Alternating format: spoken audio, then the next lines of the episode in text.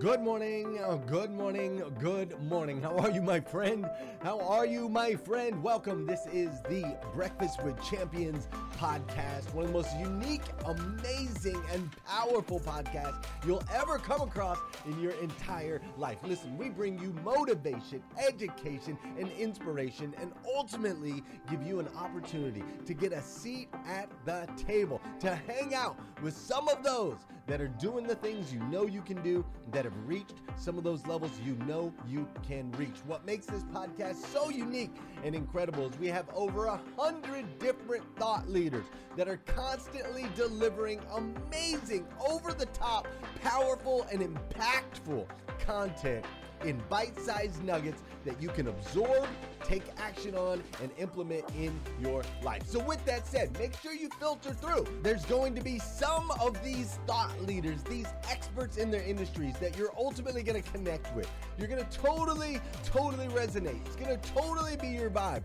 And then there's going to be other ones that you're going to be like, eh, you know what? I like them, but I don't know if I love them. And that's what's great about Breakfast with Champions is we have something for everyone. So make sure you sift through, find the ones that you love, and know that they'll be coming back every single week to be able to deliver to you the motivation and education and inspiration that you need. With that said, my name is Glenn Lundy. I am your host, super excited to connect with you, and let's kick off today's episode of Breakfast with Champions.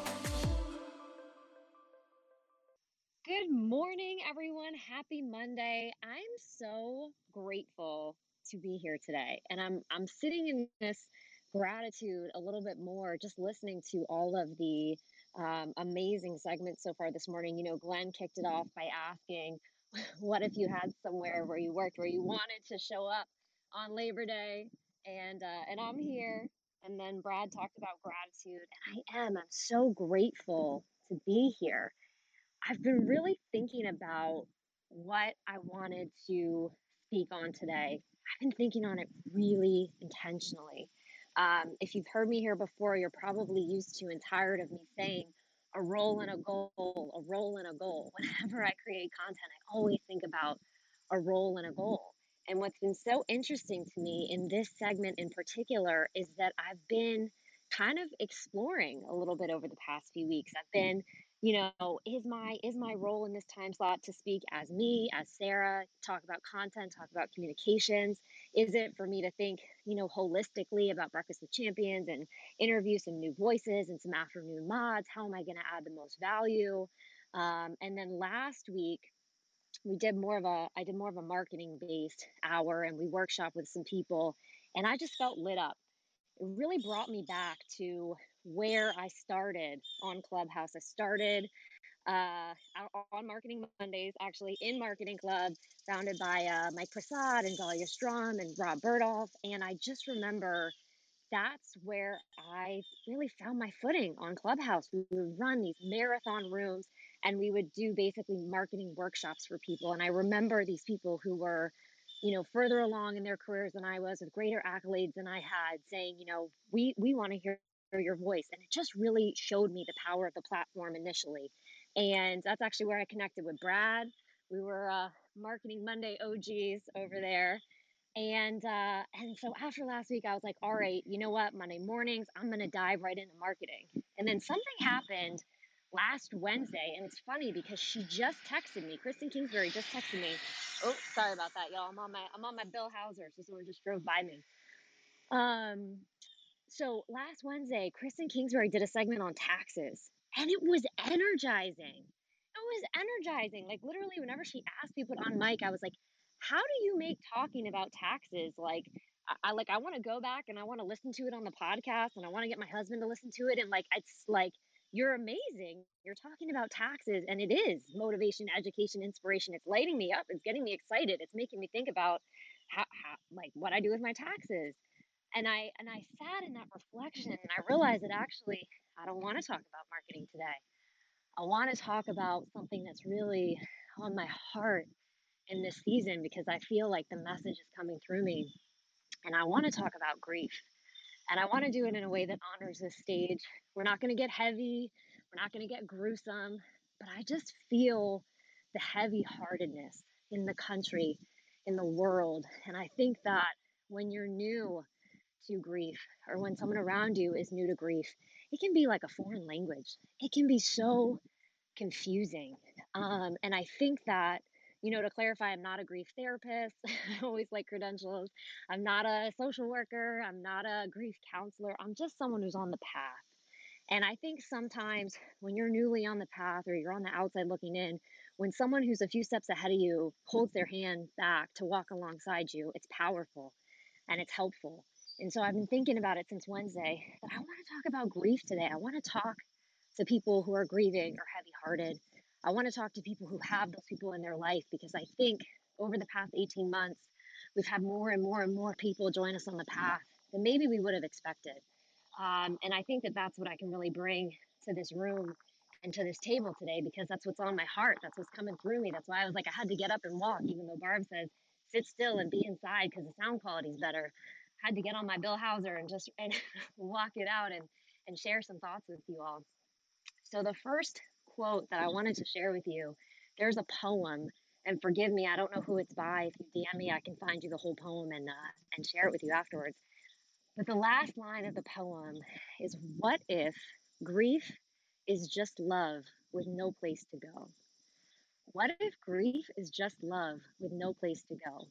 That line really changed my life. I think I only found that poem a mm-hmm. couple years ago, and it was so powerful for me because so often in our society, in our cultural understanding of grief, we think of it as a mm-hmm. deficiency. We think of it as something that we need to move on from, something we need to get over, a hindrance, something that's holding us back, something negative. Oh, you're still grieving. Why are you still grieving? Here's what's interesting we don't see love as a deficiency. If your person, if your spouse or your child or your siblings or your best friend or your parents are still here, we see loving them as natural and beautiful and important. Look how much love that person has for their people right? Look how much love that person has for their people. So if grief is just love with no place to go, then your expression of grief, you're feeling that on your heart months and years later, shows what a profound capacity for love you have in this world that you won't let that love go. I think that's beautiful. I think that's extraordinary. I think that's powerful. So if there's anyone in your life who said to you, Why are you so grieving? Why do you have so much grief right now? I want you to know that it's an expression of love. The next powerful grief quote for me so, Megan Devine of Refuge in Grief, she wrote the book called It's Okay Not to Be Okay. She has an account called Refuge in Grief on Instagram, which just makes me feel seen. People are always like, What are you doing following a grief account? And I'm like, Megan Devine just makes me feel seen. She writes posts about feeling uncomfortable in the grocery store. She just gets it. I just love her. So, one of the things that uh, Megan Devine says is that grief lasts as long as love lasts. It's kind of a very similar thread. And what does that mean? She talks about the fact that we are taught that you lose your person, but you don't just lose your person, you lose your future with person. Anyone who's actually walked the path of grief knows. We know that it's not just that you lost the person, it's that every family photo that you take for the rest of your life, they're not there. Every Thanksgiving dinner, for the rest of your life. They're not there. Every birthday that you have, they're not there to wish you happy birthday. You know, I know for me, I had a moment before my person's birthday. I can't remember if it was last year or the year before. My husband was at a football game and I just sat on the bottom stair of our steps and I just cried because I was looking at the place on the wall where we hang the happy birthday banner when everyone else in the family has a birthday. And I wasn't hanging up the banner and I just cried, right? But that's because grief lasts as long as love lasts, and that's okay, right? Think about your profound capacity for love that you don't move on from the people you love the most. How powerful is that in this world that you love that hard? That should be celebrated. That should be heralded. That's what makes you care about people. That's what makes you hug every person you've ever met in your whole life like they're your best friend. That's how you can get on the phone with someone for the first time and make them feel seen, and make them feel understood. That's how you can listen to people and really listen because you love that hard. And while we're on the topic of tears, one of my favorite quotes is from Glennon Doyle. Uh, and she has this quote where she says, um, I don't cry because I'm a messy person. I cry because, I, or I don't cry because I'm a mess. I cry because I'm a deeply feeling person in a messy world. And the next part of that quote, she says, When people ask me why I cry so often, I say for the same reason I laugh as much because I'm paying attention. So, what if instead of your grief holding you back and, your tears being a sign of weakness or deficiency or needing to move on, what if your grief is love? And what if your tears are you paying attention? What if your grief is love? And what if your tears are you paying attention? I don't know who on this stage needs to hear that today, but I just wanted to say that you are powerful and you are a force for love in this world. And that's why the heavy things in this world are weighing on you. That's why you're so deeply feeling things. That's why you're not just letting go and moving on. You are walking in authenticity. And I'm proud of you and I see you. And I wrote all of these notes since Kristen Kingsbury talked about taxes on Wednesday because I just wanted to talk to you this morning and I wanted to uplift you. So it was really important to me in the first part of my talk today to talk to the people who are on the path.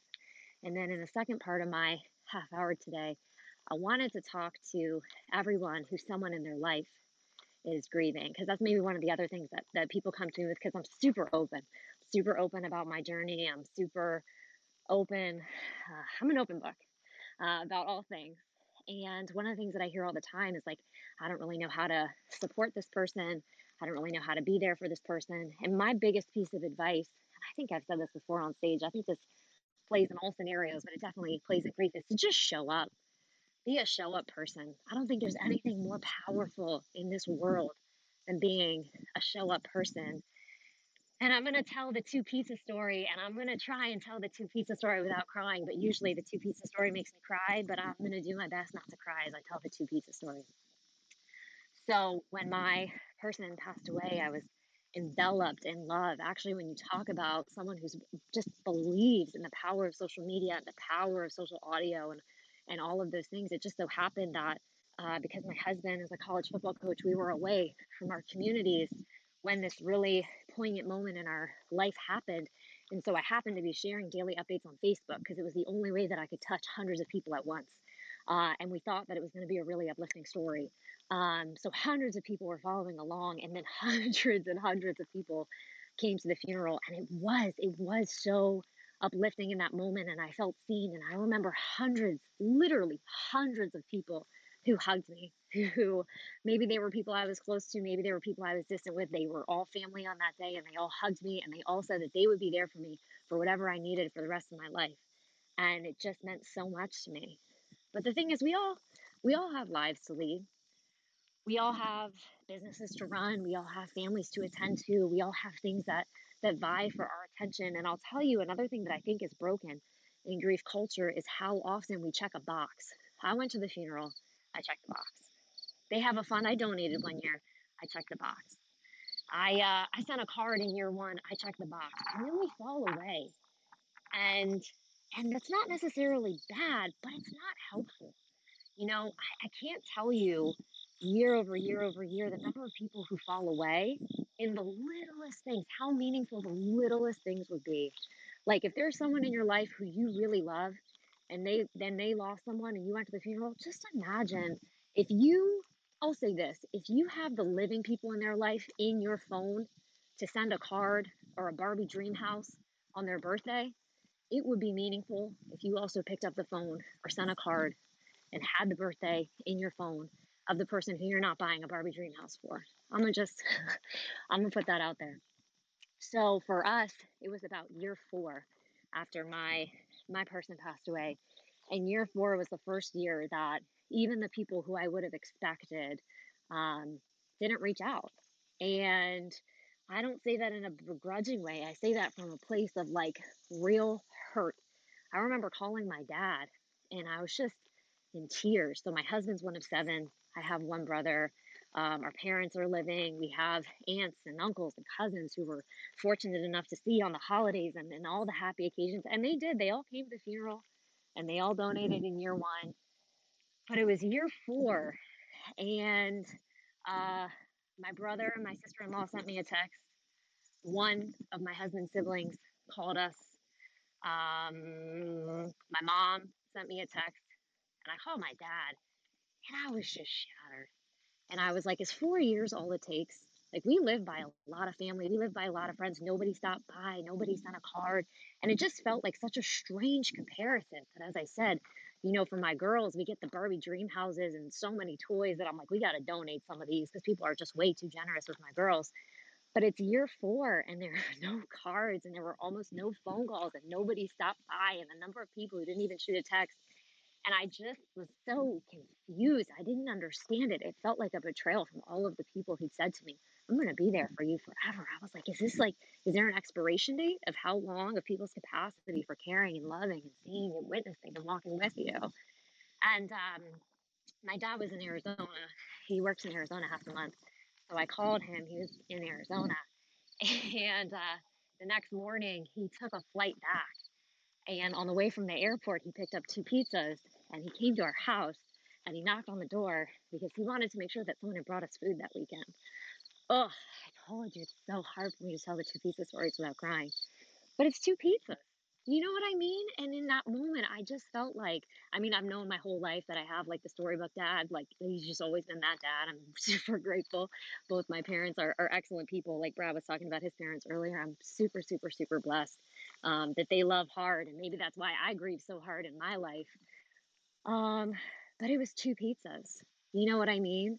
And so I just think that if you're on stage and you know someone who's going through a hard time, it doesn't have to be, um, you know, the most grandiose gesture that you can think of. I really think shooting a phone call to the person who you know who lost a person, whether it was a month, a year, or 10 years ago on their birthday or or even just on a random day. You know how much it would mean to me if someone called me up and said, I saw the sunrise and I thought of your person this morning? Like that's so beautiful. I think that's how we stay connected in this human condition. So often people are talking about connection. How do we stay connected right now? And I think sometimes we make it more complicated than it needs to be.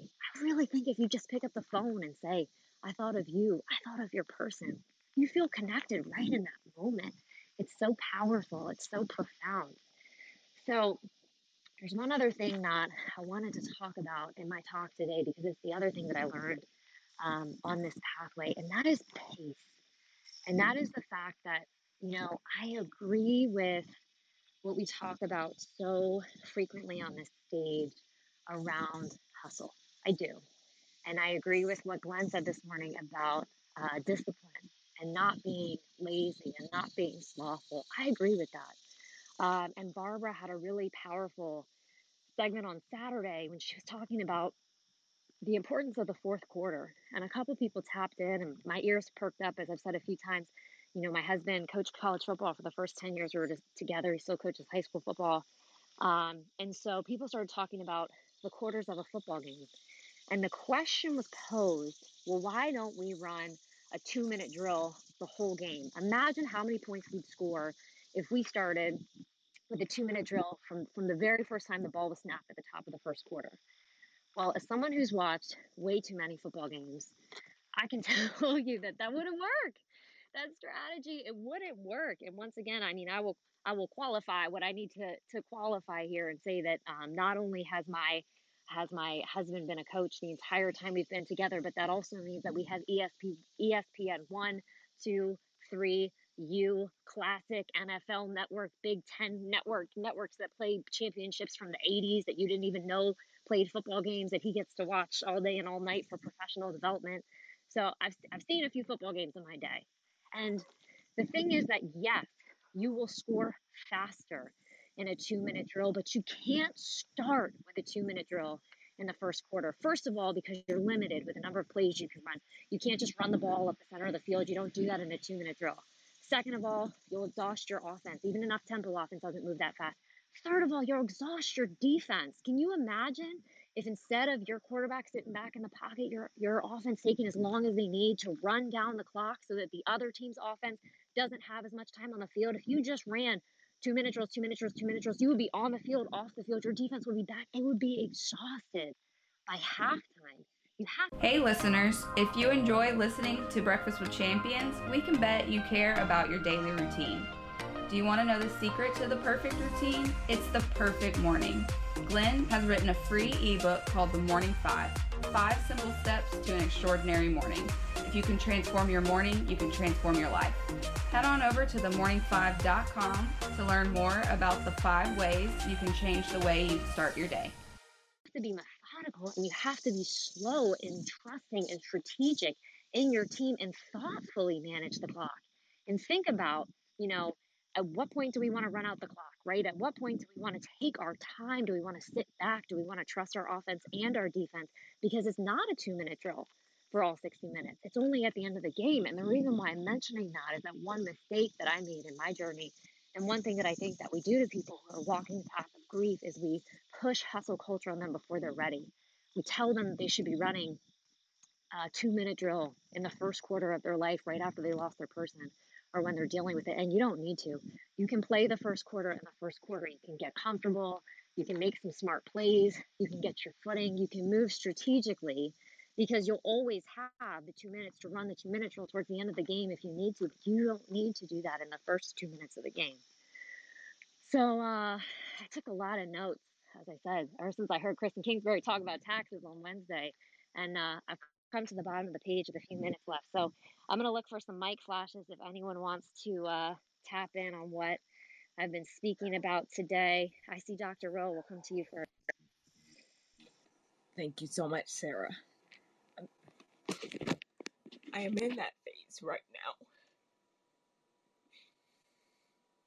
I am in that phase right now. So I thank you for your message, for your kind words, for always checking on me. As you know, we share the same date of memory, but this month is the hardest. The hardest in my family ever. And it's something that I'm a strong person, but man, you know, when reality hits you, it's hard, it's tough. And um, the greatest little things, like um, my neighbors out of the blue sending blue flowers to me last year on that day, or just a call or a text, or people understanding that when someone loses someone, if you say, oh, you should get over it, it's like, don't say that. Just pray for them. Cry with them sometimes or just be there because it is tough. It's difficult. So I thank you for that. I thank you for all the friends on this stage and people who aren't here who've been there for me through this grief process. Um, and I just have to shout out Glenn because he doesn't know this, but when the reality hit me that my son was in heaven, a box showed up and I didn't know what it was and I opened it and it was a box of cereal and I just busted out laughing. A box of cereal with Glenn on the box and I wish I had videotaped it because I laughed so hard and I haven't laughed in a long time. But I just say thank you for mentioning what you're saying. There are people that are hurting even though we show up every day. It's hard. So thank you. Well, Dr. Rowe, I just want to just envelop you in so much love um, and just thank you for your for your openness and for the way that you show up and just um, just surround you with so so much love in this moment. And I also want to encourage anyone who wants to support Dr. Rowe on her Clubhouse profile. She has information about the incredible uh, organ donation drive and movement that she's doing in memory with her of her son. And I absolutely want to encourage you to click on that. I saw Donna blinking, and then I promise I will look for more mic flashes. We love you, Dr. Rowe. Yes, we do. Love you, Dr. Hey, Sarah. We love you, Sarah. Hey, Sarah and Dr. Rowe, both of you. Obviously, um, you know, I know both of your stories spoken to um, both of you individually. And, you know, while I'm not in a position where I've lost someone like that in that capacity. It's been um, just so incredible to learn from you guys and to grow from you. And what you're saying here, it really touches on, I think, the idea of when you said be a show up person. I wrote that down in the in the back chat. I said that's my goal in life. I want to be a show up person. And I think so many of us, and I don't know if anyone feels this way, but I struggle with this feeling of I don't want to bring it back up. I don't want to bother them. I don't want to um, maybe recycle old feelings. What if they're not really feeling sad today? Maybe I shouldn't call. You know, and I go through this with a lot of my um, my circle who have had really, really, really big losses, especially in the last year or two. So, any suggestions? Um, you're saying always make the call, always do the thing. Yes. Donna, I'm so grateful that you said that because it brings up one of the biggest misconceptions about grief. And one of the biggest misconceptions is that if you bring it up to us, you're going to be the one to bring up our person. And I always say, I always say, one of the easiest ways to conceptualize it is to think about the parallel person who's living. So, for example, it would never be weird for you to call me up and be like, How's Viv? How's Rhea? I don't forget about Viv and Rhea like when they're at school. You know what I mean? And so I love this question so much because the thing is that you're never going to um, bring up Moses for the first time in my in my day. Like you're never it's never going to be like, "Oh, I forgot." That I lost him and now I remember. Now it's possible 100% that that person that they'll cry and I also think that you know, you can kind of you can even say to them like, I don't know if you if you want to talk about this right now, but sometimes, you know, and and you can listen to that feedback but them crying doesn't mean that you upset them. Them crying meant that you hold you held space for them to think about their person and and and we think about our our people every day. Um, I think we got a I think we got a hot mic situation in here. Um, so no, and I mean again, everyone's different. I always think you never go wrong asking the question. You can always ask your friend, um, you know, would you prefer I bring it up or I don't bring it up? Because there might be some seasons where someone says, you know, I'd rather not talk about this today, or you know, I have a work presentation in 30 minutes. I don't want to talk about this right now. Or, you know, maybe they're different. Everyone grieves differently. There's no right way to grieve, there's no wrong way to grieve. But uh, by and large, I would say that the majority of the people who I speak to say, bring it up, ask, because if our person was here, you'd ask about them. And so, if anything, it feels like a gaping hole when, when you don't ask about them. So, I think it's a beautiful thing to do. I saw Miss Susie Miller on mic, and I know that you're an expert in so many things around how people feel and love. So, I'd love to come to you next, Susie. Oh my gosh, Sarah, thank you for that. Um, we, I was actually typing in the back chat about this very thing that Donna said. Um, thank you for these words today, Sarah. Thank you for opening your heart. We have been through a lot of grief and lost um, two very significant people um, when we were young. And I loved your thing about year four. Um, I hate that for you, but the reality of allowing, you know, people the time to grieve, grief. I, I mean, I, I'm going to speak about it differently from listening to you today. I learned from you today um, a way to talk about it in terms of, I always tell people, you know, it doesn't go away. And, and to Donna's point, um, show up and you can ask, like, hey, you came to mind today. Your person came to mind today, and I'm here if you need me. And one of the, the things I learned that somebody said to me that I've passed on that I will say is, I'm here if you need me, but I don't need you to need me. And this is something that a lot of people who I've worked with are like, I don't want to bother, but I don't want to press, but I don't, and or I need to help so I feel better about myself. And those words, I, I don't need you to need me. Allow the person to go, oh, you know, today, like I do, I have a presentation in, in 20 minutes, or I can't go there right now, but thank you for for thinking of me or thank you for being a touch point that just said you see me and you know me today. If if we take ourselves out of the equation and we sh- you know like I need to be needed or I'm awkward about remembering and we just say hey like you said so showing up doesn't have to be big. Showing up can be little and small. It can be two pizzas. It can be a text. It can be a call. Um, but it's that moment of I'm thinking of you you're on my heart and I'm carrying you and your grief with me today and that um, is is balm for our souls and so that that's what I want to share. Like when Donna, uh, especially with what you asked, um, I'm sitting here crying. It's okay to say I'm awkward, but I wanted you to know you came to mind because grief is awkward. We don't know what to do with it.